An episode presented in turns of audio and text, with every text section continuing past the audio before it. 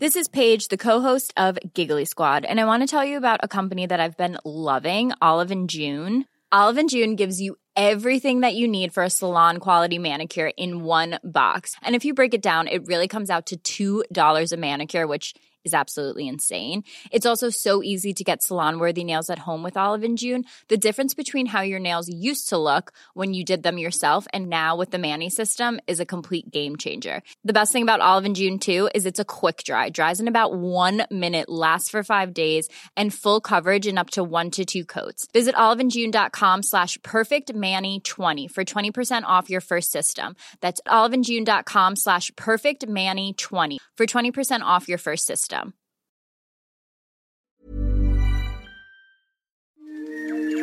He kōna i purangi tēnei nā te reo irirangi o Aotearoa.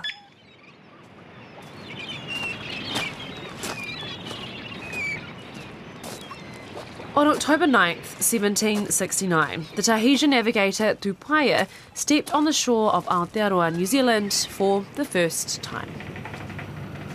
A few months earlier, British Navy Lieutenant James Cook had brought Tupaia on board the HMS Endeavour as an expert navigator and translator as the ship explored the South Pacific.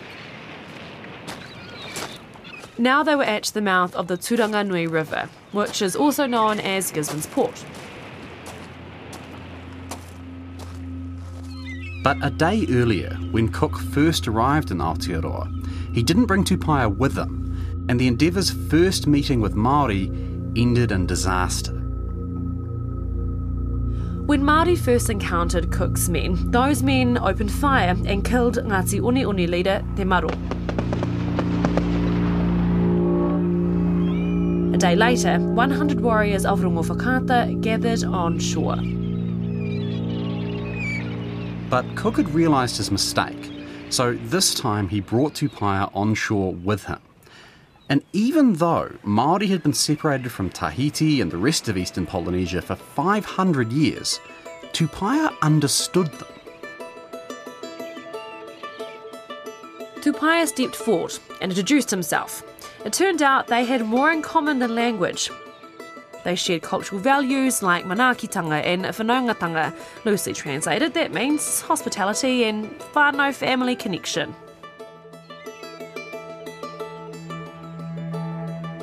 But later, as Tupaia explored the Māori world, he saw things which were totally unfamiliar to him. He saw kumara planted in rows of mounded earth and stored in deep pits.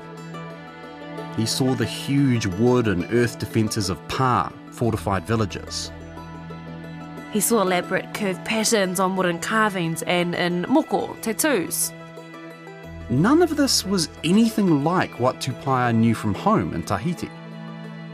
During their 500 year separation from the rest of the Pacific, the people of Aotearoa had transformed. How? What changed? Well, that's what this episode's all about. The first 500 years of Māori history in Aotearoa. Ko Māni Dunlop aho. Ko William Ray Aho. And this is the Aotearoa History Show. Ka whawhai tonu mātou, mō ake, mō ake, ake! Smoke bombs have been thrown onto Eden Park. Smoke bombs, flares, being an attempt to come onto the field. Last night, a most grievous railway accident took place at Tangiwai. We are marching to Parliament and no more land to be sold. People often talk about Māori culture before Tupaia arrived as if it was a single thing, and that is totally wrong. Māori were, and still are, a network of tribes and confederations, each with their own history and way of doing things. There's also a tendency to imagine Māori as a people frozen in time, that the people Tupaia and Cook met in 1769 had the same culture and way of life as their tupuna had arrived in Aotearoa hundreds of years earlier. And of course, Māori in 1769 did have a lot in common with their tupuna, but in 500 years, any culture's going to change. When people study Māori history before European contact, they usually divide it into three phases. First, the earliest phase of arrival and occupation. around 1290 to 1400 AD. This is when humans first arrived in Aotearoa and began spreading out around the Motu, or islands. Archaeologists and historians call this the colonisation phase. It's a bit of a confusing name because we usually talk about European colonisation. Yeah, so just to be clear, when we talk about colonisation in this episode, we're talking about Maori arrival in Aotearoa, not Europeans. Next, the transitional phase. This lasted roughly from 1300 to 1600 AD. It's called transitional because a lot changed in this time. Moa and many other birds became extinct, the climate got colder, and there was huge social upheaval as people had to rely more on agriculture for food. Finally, the traditional phase, approximately 1500 to 1800 AD. This is when the cultural structures we see today as distinctly Māori were embedded. But again, Māori were not frozen in time. Society was still changing. There were huge internal migrations and increasing collaboration within and between tribes. Talking about phases can make it sound like there were sudden changes throughout Aotearoa. And that's really not how it happened. These three phases happened in different times and in different ways in different parts of Aotearoa. Like down south, the tribes of Ngāi Tahu relied on hunting, fishing, and other wild sources of food all the way up until the 1800s. Whereas in the far north, people were likely growing crops early on, taking advantage of the warmer climate. Okay, so let's start at the beginning. What do we know about the people who first came to Aotearoa? Well, we know they came from eastern Polynesia, probably in or near Tahiti, maybe Rarotonga. The latest archaeological evidence suggests that several hundred people sailed to Aotearoa in waves of migration over about a hundred years, beginning around 1290 AD. These first arrivals lived in groups of roughly 50 to 100 people, made up of a handful of whānau, extended families. All the whānau in a tribe could trace their heritage back to shared ancestors. Tribes were often named after a female tipuna, which helps explain why the Māori word for tribe is hapu, which also means pregnant. Hapu were organised in a hierarchy which was largely determined by whakapapa or ancestry. Rangatira, the chiefly class, were often the eldest sons or daughters of the eldest sons and daughters, going way back to ancestors described as descended from gods. This meant they were particularly tapu, a word which can be loosely translated as sacred and therefore held a lot of mana, a lot of spiritual power and authority. So, after these first people arrived, they rapidly spread around Aotearoa and outlying islands. Some hapu travelled hundreds of kilometres from mainland New Zealand to places like Rangitahua, the Kermadec Islands, Maungahuka, Auckland Island, and Norfolk Island. Some may have even made it as far as Australia. Stone tools have been found on the east coast of Australia which closely match those used by East Polynesian ancestors of Māori. Archaeologists have found several places around Aotearoa and the outlying islands where early Māori lived.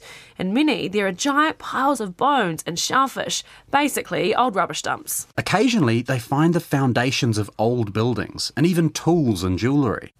Looking closely at all these things can tell archaeologists quite a bit about the people who lived there. For one thing, early Māori settlements, kainga, were usually only occupied for a couple of decades at most. They weren't permanent villages. Also, they're often found near river mouths and sit next to huge piles of bone and shell. So, what does that tell us?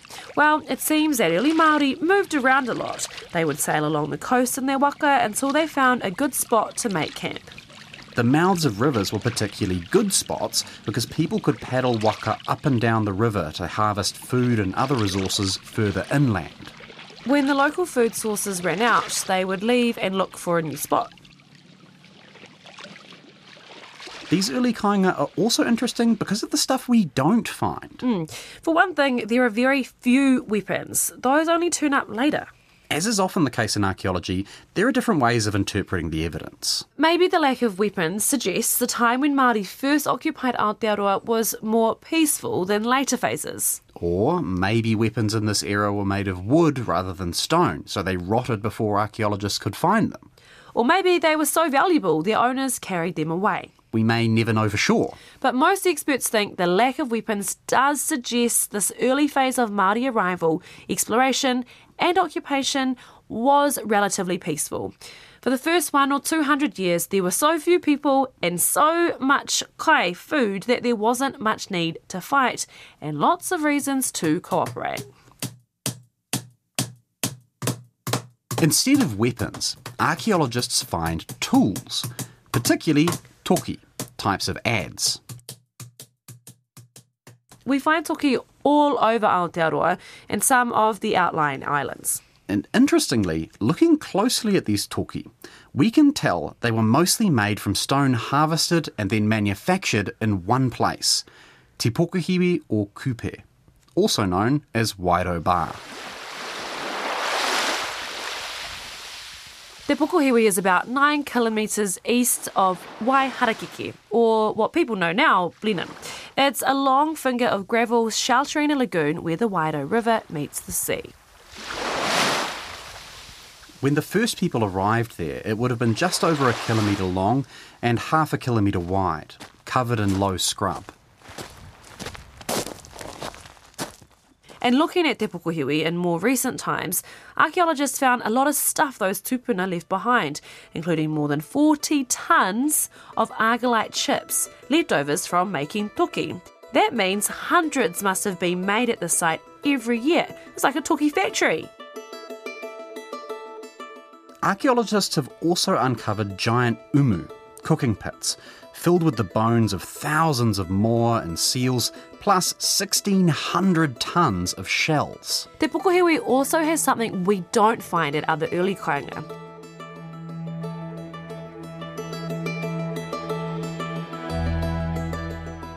A cemetery, Urupa. The bones of roughly 60 people have been discovered there. When archaeologists analysed those bones closely, they discovered some of those people had diets which were high in sugar and low in protein. Now, that suggests they grew up in tropical Polynesia eating sugary fruit, not in temperate Aotearoa eating moa meat. So, these bones might belong to some of the very first people to arrive in these islands. But what does this all mean?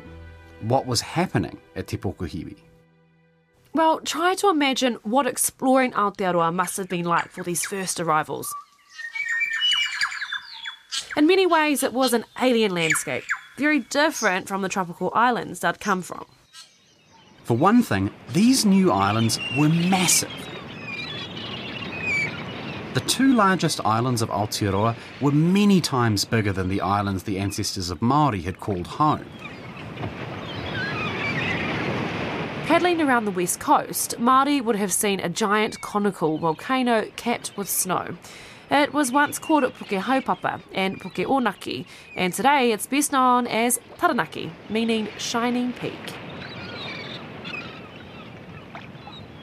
Travelling further south, Māori would have seen the long, jagged spine of Ka Tiritiri o Te Moana, the Southern Alps. Many of the mountains were permanently covered in ice, which spilled down their slopes in massive glaciers. Travelling around the north, people saw the mouths of enormous rivers. Some, like the Waikato and Whanganui, were so wide and long that people could sail or paddle their waka hundreds of kilometres inland. They would have paddled through towering forests of rimu, totara, and kauri, filled with the deafening calls of thousands upon thousands of birds.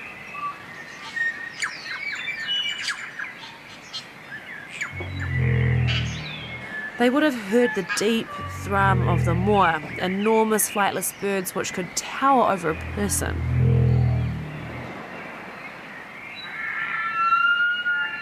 And the occasional shriek of the pouākai, the world's largest eagle, which hunted these moa with claws as big as a tiger.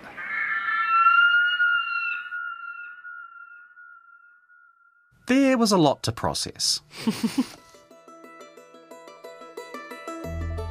These early arrivals may have needed a place where different hapu could gather together, tell each other what they'd seen and what they'd learnt.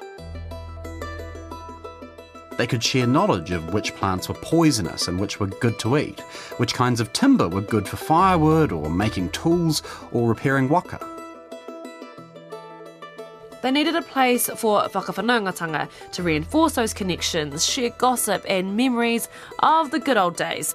They also needed a place where tohunga, expert crafters, healers, historians, priests, could practice their craft and teach it to the next generation.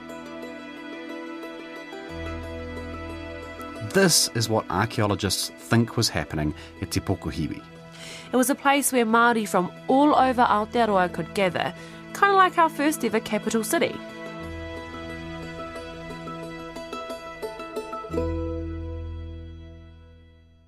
But within a hundred years, people seem to have stopped living at Te Pokohiwi, probably because local food sources ran out. Moa and seals reproduced slowly, and their populations couldn't cope with the amount of hunting going on. By 1450 AD, the last moa had vanished, and the seal population had been decimated. One of the patterns of history is that when humans arrive in a new environment, large animals tend to vanish, and it was no different with Māori. Some of Aotearoa's native animals were especially vulnerable to extinction. Moa and other large birds were generally slow breeders, so it was difficult for them to bounce back from intensive hunting. There's also evidence of extensive fires burning down forests in many parts of Aotearoa. Some fires may have happened by mistake, but many were likely deliberately lit to flush out birds for hunting or to clear space for agriculture. It seems that over time, Māori learned to manage natural resources more sustainably. They probably used rahui, or temporary bans, on gathering resources in certain areas. With the extinction of large animals like moa and seals, most Māori had to fall back on a food they'd brought with them from the tropical islands, the kumara the beautiful and amazing kumara. But this wasn't easy. To grow a decent crop of kumara, you need five months where the average temperature stays above 15 degrees. In tropical Polynesia, that means you can grow two harvests a year. But if you hadn't already noticed, New Zealand's not a tropical island. So it was only possible to get one crop a year, and only in warmer parts of the country, which we'll call the Kumara Zone. To give a general idea, the Kumara Zone included much of Northland, Waikato, and the Bay of Plenty, along with many other coastal areas of the North Island. Māori also managed to grow kumara in coastal parts of the South Island, about as far south as Banks Peninsula. By the end of the transitional phase, around 1600 AD, about 98% of Māori lived inside the Kumara Zone, and most of the outlying islands like Norfolk and the Kermadec Islands had been abandoned although some Māori did manage to live in places where kumara couldn't grow. The tribes of Ngaitahu remained semi-nomadic, migrating between seasonal sources of kai. They also stored up harvests of seal and bird meat in poha, airtight containers made from bull kelp. Meanwhile, in the Kumara zone, the switch from hunting to agriculture as the primary food source led to huge societal changes. Yeah, you had to stay near your kumara pretty much all year to tend them and make sure someone didn't come along and take them. So, Maori had to set up permanent settlements, and it became really important to know which land belonged to your hapu and which belonged to your neighbour. Imagine you're a rangatira and you want to set up a new kumara garden in a certain spot. How did you prove you had the right to use that land? You used your whakapapa. Reciting whakapapa asserts both rights to land and your identity. The two are connected. Using whakapapa, you could say, hey, my tupuna claimed this land hundreds of years ago and have held it ever since. I can tell you their name, I can tell you how they did it, and I can tell you the names of all of their descendants up until today any transfers of land or resources through marriage or warfare or gifting is also recorded in whakapapa. As land became increasingly valuable, it became increasingly important for Maori to record their connection to the whenua. In the process, the oral histories became more detailed and they act as a library, a legal record, and a family tree all in one. We're versatile, don't you worry. The famous Ngāti Maniapoto historian Dr. Bruce Biggs put it this way in his book, Ngā Iwi o Tainui, when writing about the oral histories of the Tainui people. For the first seven or eight generations, little but personal names are recorded, and pedigrees stemming from just a few of the immigrants. Then, beginning with Tawhao in 1475, the tradition suddenly becomes more detailed. It is an astonishingly detailed record, matched in the Pacific only by other Maori tribal histories, all of which seem to follow a pattern of sparsely recorded remote past, followed by a sudden efflorescence of detail beginning three to four centuries ago. The extinction of large animals, increasing reliance on agriculture, and explosion in oral history marks the beginning of another of those archaeological phases of Aotearoa the transitional phase, which lasted approximately 1300 to 1600 AD. It was a time of big changes, including changes to the climate. The transitional phase overlaps with what's commonly called the Little Ice Age. That's several hundred years of global cooling and rapidly changing weather patterns. Historians think the Little Ice Age reduced harvests and increased competition for farmland and other sources of food. This didn't just affect Aotearoa, by the way, it's linked to disruption and cultural change all over the world. Mm. In many parts of the Pacific, from Fiji to Timor to Aotearoa, we see more signs of warfare in the archaeological record and more mentions of violence and battles in oral histories. But just because warfare was increasing doesn't necessarily mean it was common. Māori had ways of trying to resolve disputes without bloodshed. One of the most important was taua muru. Say you're a rangatira and your neighbour insults you or trespasses on your territory. You could launch an all out war against them. You could, but it would be an overreaction, right? Like life in prison for stealing a packet of chips. The punishment needed to fit the crime. Mm, exactly. You needed Utu. Utu is a key concept of tikanga, Māori customary law. It's commonly mistranslated as revenge, but it actually means something more like rebalancing, cost, or reparation. We can understand utu a bit better by looking at it as one of three interlocking concepts take, utu, ea. Take, an action or issue, demands utu, an appropriate response resulting in ea, balance. Coming back to our example, launching a war for a minor insult or trespass wouldn't be an appropriate utu. It'd be an overreaction and pretty costly for everyone. And it might prevent both sides from achieving a state of ea. So instead, people on both sides agree to a taua muru. Was sort of like a relatively non violent plundering raid, a way of publicly righting a wrong that avoided direct violence. Of course, Taua Muru couldn't resolve every dispute. When violent conflict did happen, it was usually utu for a more serious take, like for the murder of a rangatira or a serious dispute over resources.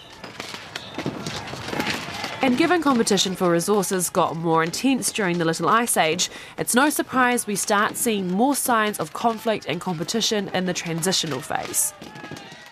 For one, thousands of pa or fortifications were constructed around Aotearoa. Some were just small forts to protect kumara pits, others were way bigger. The biggest was Maungakiekie Pa, One Tree Hill in Auckland. In the 1700s, it covered 17 hectares and could protect 5,000 people in times of crisis. Pa also had religious significance. In fact, when Tupaia saw his first pa, he didn't think of them as fortifications at all, but more like giant temples. And in a way, he was right. Pa often contained carvings of atua, gods, or deities, and carvings of important ancestors. Senior rangatira lived at elevated positions within pa, which were tapu spaces. Particularly large and elaborate pa enhanced the mana of the rangatira who lived there and of their wairahapu. And pa weren't the only status symbols. Through the transitional phase, archaeologists start finding elaborately carved ornaments, tools, weapons, and waka. Some archaeologists say this suggests increasing rigid hierarchy, a growing gulf between high ranking rangatira and lower ranking common people. That idea is backed up by the writings of some European explorers and missionaries who commented that Māori seemed more conscious of social status than other Polynesian people. Although we have to be careful about these kinds of European observations. Yeah. For one thing, they interpreted what they saw through a European worldview and often failed to understand nuances in Te Ao Māori. These Europeans were also observing Māori at a time when they'd turned up out of nowhere. Look, imagine if aliens landed in New Zealand today and wrote down what they saw. They wouldn't see us acting normally. We'd be freaking out. These new pa, waka, and weapons we find in the transitional phase are often decorated with a new kind of art. Traditional East Polynesian art involves a lot of straight lines and repeating patterns. Think of the tapa cloth made in places like Samoa and Tonga. Māori retained these traditional rectilinear art styles of Eastern Polynesia, but artifacts from the transitional phase also start to include the kinds of curved, flowing designs which we think of today as distinctly Māori.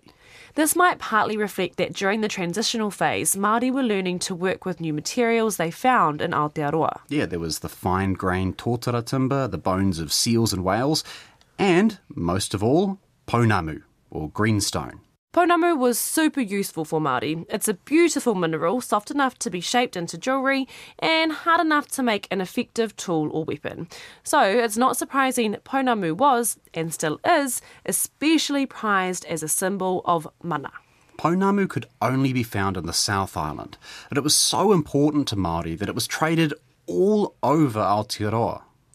But they weren't using cash. Instead, Māori used a system of gift exchange, kind of like a mental IOU. A good example of this is kaihaukai, the ceremonial exchange of food. Imagine it like this. Your whānau goes out and does a big harvest of titi, mutton bird in the summer. You'd preserve some to eat in the winter, but you'd also give some to other people within or beyond your hapu. That gift created a debt, an obligation for utu. So, later that year, a neighbouring hapu might harvest a bunch of īnanga, whitebait, and share that with you, resolving the utu and achieving ea, or balance. Mean deal. Of course, in reality, it was way more complex than this. Māori lived in a web of mutual obligations which had to be balanced to maintain social cohesion and keep the economy running. This system of mutual obligation, gifting, and trade is still important to many Māori today, and it has deep roots in Māori history. It's probably how those toki made at Wairau Bar were distributed far and wide in the earliest phase of Māori history. It was a similar story with tools made from obsidian or volcanic glass. Obsidian was gathered at Tuhua, Mayor Island, in the Bay of Plenty, and traded to Māori who lived everywhere from Rakiura, Stewart Island, to Raoul Island in the Kermadecs. Evidence of that kind of long distance trade is harder to find in the transitional phase. Archaeological evidence shows Māori were mostly making stuff using local resources, another sign that hapu were becoming more closely tied to their whenua. When people did trade, it was almost always with closely related hapu. And that makes sense, right? You'd only give an IOU to someone you trust, and for Māori, that usually meant relatives. The transitional phase of Māori history never really ended. It just flowed into the traditional phase, the phase Māori were in when Tupaia and Cook landed at Turanga in 1769. But this wasn't the end of Māori cultural evolution, not by a long shot. Looking at the oral histories and material culture, plus written European accounts of Māori in the early 1800s, it's clear the culture was still changing. Why? Well, for one thing, the climate had changed again. By 1650, the Little Ice Age was ending. Aotearoa became warmer and drier. As the Kumara zone expanded, some hapu migrated away from heavily populated northern parts of Aotearoa. We also start seeing more collaboration between closely related hapu and the growing importance of wider iwi groups. The word iwi also means bones, symbolising the deeper connections of hapu. They are typically named after ancestors who arrived on the first waka to Aotearoa. Iwi connections became increasingly important to hapu in the traditional phase. There were also increasing alliances between iwi as time went on. A classic example of this was in the late 1700s or early 1800s, when the paramount leader of Ngāti Toa, Pikauterangi, got into a major dispute with other hapu of Waikato and Maniapoto. in particular Ngāti Apakura. Piko Te Rangi reached out to his relatives, and they reached out to their relatives. Together, they formed a massive alliance of iwi and hapu, including Ngāti Porou, Ngāti Kahungunu, Te Atiawa, and Ngāti Ruanui. Together, they planned an attack on Pikauterangi's enemies. In response, the hapu of Waikato, Ngāti Maniapoto, and Ngāti Apakura made an alliance. They got Ngāti Whātua and hapu of the Hauraki Gulf involved too. It was a large, diverse alliance of different iwi. But they agreed that in battle they would all follow the commands of an ariki, a paramount leader, Te Rauangaanga of Waikato. This all ended with the Battle of Hingakaka near Te Awamutu. This may have been the biggest battle ever fought in New Zealand. It's said to have involved thousands of warriors, some say as many as 16,000. Pikauterangi and his allies had the advantage of numbers, but the leadership was divided. Each hapu was commanded individually by its own rangatira. Meanwhile, his opponents were unified under the leadership of Te Rauangaanga. So, in the end, Pikauterangi and his allies were defeated. In the traditional phase, from 1500 to 1800 AD, oral histories make increasing references to rangatira and their hapu banding together under the mana of ariki, paramount leaders like Te Rauangaanga. It wasn't just about warfare. Often, multiple hapu worked together to celebrate important occasions, create new gardens, and build new pa. And Māori still come together in this way today. And while these projects were often organised by ariki, decisions were made collectively. The wishes of ariki could be overruled if their people disagreed with them.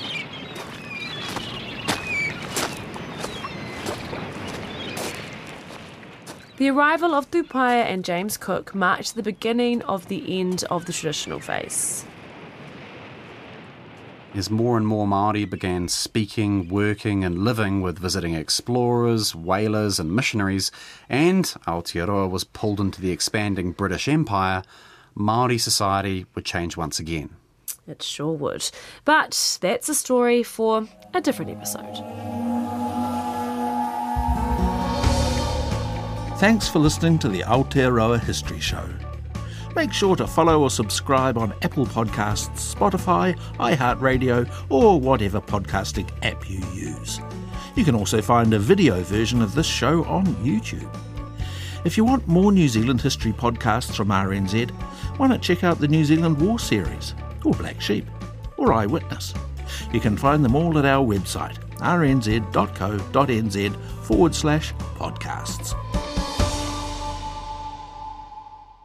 The Aotearoa History Show was made with support from the Ministry of Education. It's hosted by William Ray and Marnie Dunlop. It was written and produced by William Ray, and the executive producer is Tim Watkin. Our director is Duncan Smith, and our sound engineers are Phil Benge, William Saunders, and Mark Chesterman. We had historical and editorial support from Mike Stevens, David Green, Bronwyn Hooliston, and Matai Smith. And a huge thanks to the dozens of reporters, presenters, producers, complaints managers, and others at RNZ who lent their voice acting talents to the show. Botox Cosmetic, onabotulinumtoxinA, FDA approved for over 20 years. So, talk to your specialist to see if Botox Cosmetic is right for you. For full prescribing information, including boxed warning, visit BotoxCosmetic.com or call 877-351-0300. Remember to ask for Botox Cosmetic by name. To see for yourself and learn more, visit BotoxCosmetic.com. That's BotoxCosmetic.com.